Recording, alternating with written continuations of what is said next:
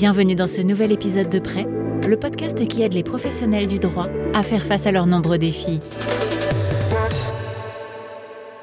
Bonjour Marc Bailly, merci d'être avec nous aujourd'hui. Vous êtes avocat spécialisé en droit pénal et en droit commercial. Après avoir exercé au sein de plusieurs grands cabinets anglo-saxons, vous avez lancé votre propre cabinet en 2019 avec votre associé.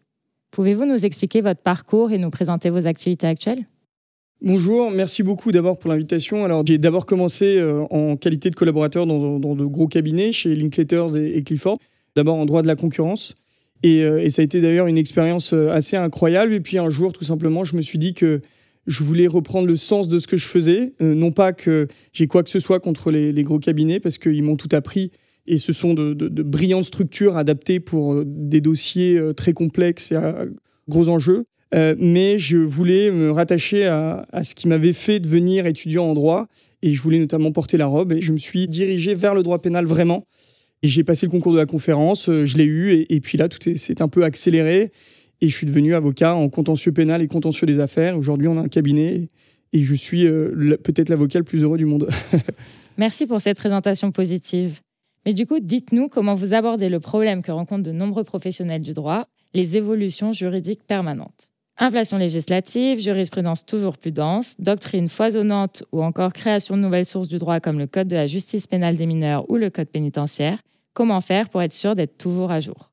Nous aimerions savoir quel processus vous avez mis en place et quels outils vous utilisez pour rester informé et efficace. On ne peut pas être euh, informé sur tout, on n'a pas le don d'ubiguïté, donc je pense que nous d'abord on a choisi des matières qui nous animent, qui nous intéressent, qui nous passionnent, c'est le contentieux et le précontentieux, donc déjà ça réduit un peu le scope de, ce qu'on doit regarder. Ensuite, je trouve que c'est beaucoup à la faveur des dossiers. Euh, ce sont vos clients en fait qui font in fine vos, spécialisations en dehors de la spécialisation contentieux. On va s'intéresser à quelques notions. Là, par exemple, aujourd'hui, euh, je travaille énormément sur des dossiers de contentieux euh, liés à la concurrence déloyale. donc, on va regarder la jurisprudence et on va devenir très à jour de ce qui se passe. En droit pénal, c'est un peu différent. On a une veille, en tout cas au cabinet, qui est permanente. C'est vrai aussi qu'il y a eu de, nombreuses améliorations, des innovations techniques. Euh, je pense à des outils euh, très intéressants. Et puis à, tous ceux qui font euh, le droit, c'est-à-dire les revues juridiques spécialisées. Et ça, évidemment, on, les lit régulièrement. On participe d'ailleurs à, écrire, notamment Gabriel Duménil, mon associé, qui est docteur en droit pénal. Par ailleurs, en droit pénal, on donne des cours ça nous oblige à nous actualiser. On a, un fascicule d'actualité qu'on actualise chaque année. Toutes ces choses-là font quotidiennement, on est à jour. C'est notre devoir hein, en tant qu'avocat, évidemment. Et y a-t-il un partage de l'information? Le droit, c'est euh, la confrontation et le contradictoire. Et on confronte en permanence avec nos confrères et nos consoeurs sur des sujets. Je suis sur LinkedIn un certain nombre de cabinets qui régulièrement sortent des jurisprudences intéressantes notamment en matière de droit de la distribution ou droit de la consommation, et, euh, ça vous permet de rester au diapason. Donc euh, tous ces outils-là, beaucoup numériques c'est vrai, nous permettent de rien louper. En tout cas, sur chaque dossier, on explore toutes les pistes parce qu'on ne peut pas se permettre de passer à côté d'une évolution juridique. Comme vous le disiez tout à l'heure, vous avez créé votre cabinet peu de temps avant la pandémie de Covid-19.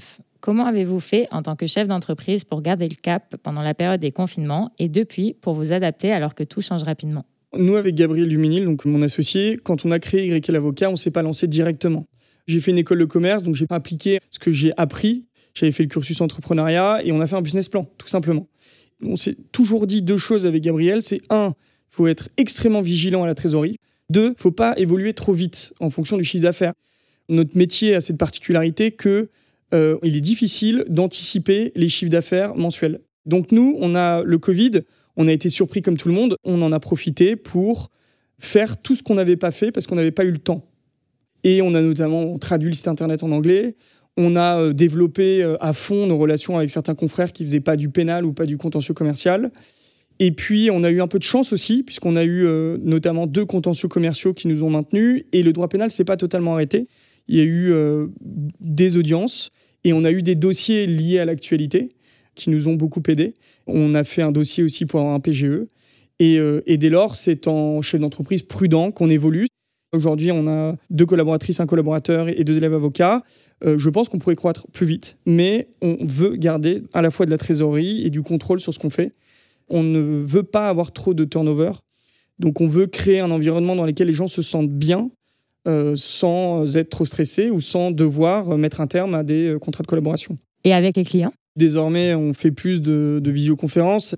Moi, ce que je remarque surtout, c'est que nos gros clients institutionnels, ils se déplacent rarement chez nous, donc c'est plutôt des, visioconférences, mais je ne crois pas que le Covid ait changé quoi que ce soit. En droit pénal, c'est très différent, parce qu'il y a un aspect sensible, un aspect humain très important. Donc les gens ont plus tendance à venir aussi pour des questions de confidentialité quelque part, parce que c'est nécessaire. C'est d'ailleurs ce qu'on aime d'ailleurs en, matière pénale. Merci beaucoup Marc Bailly pour ce partage d'expérience. Merci à vous pour cette invitation.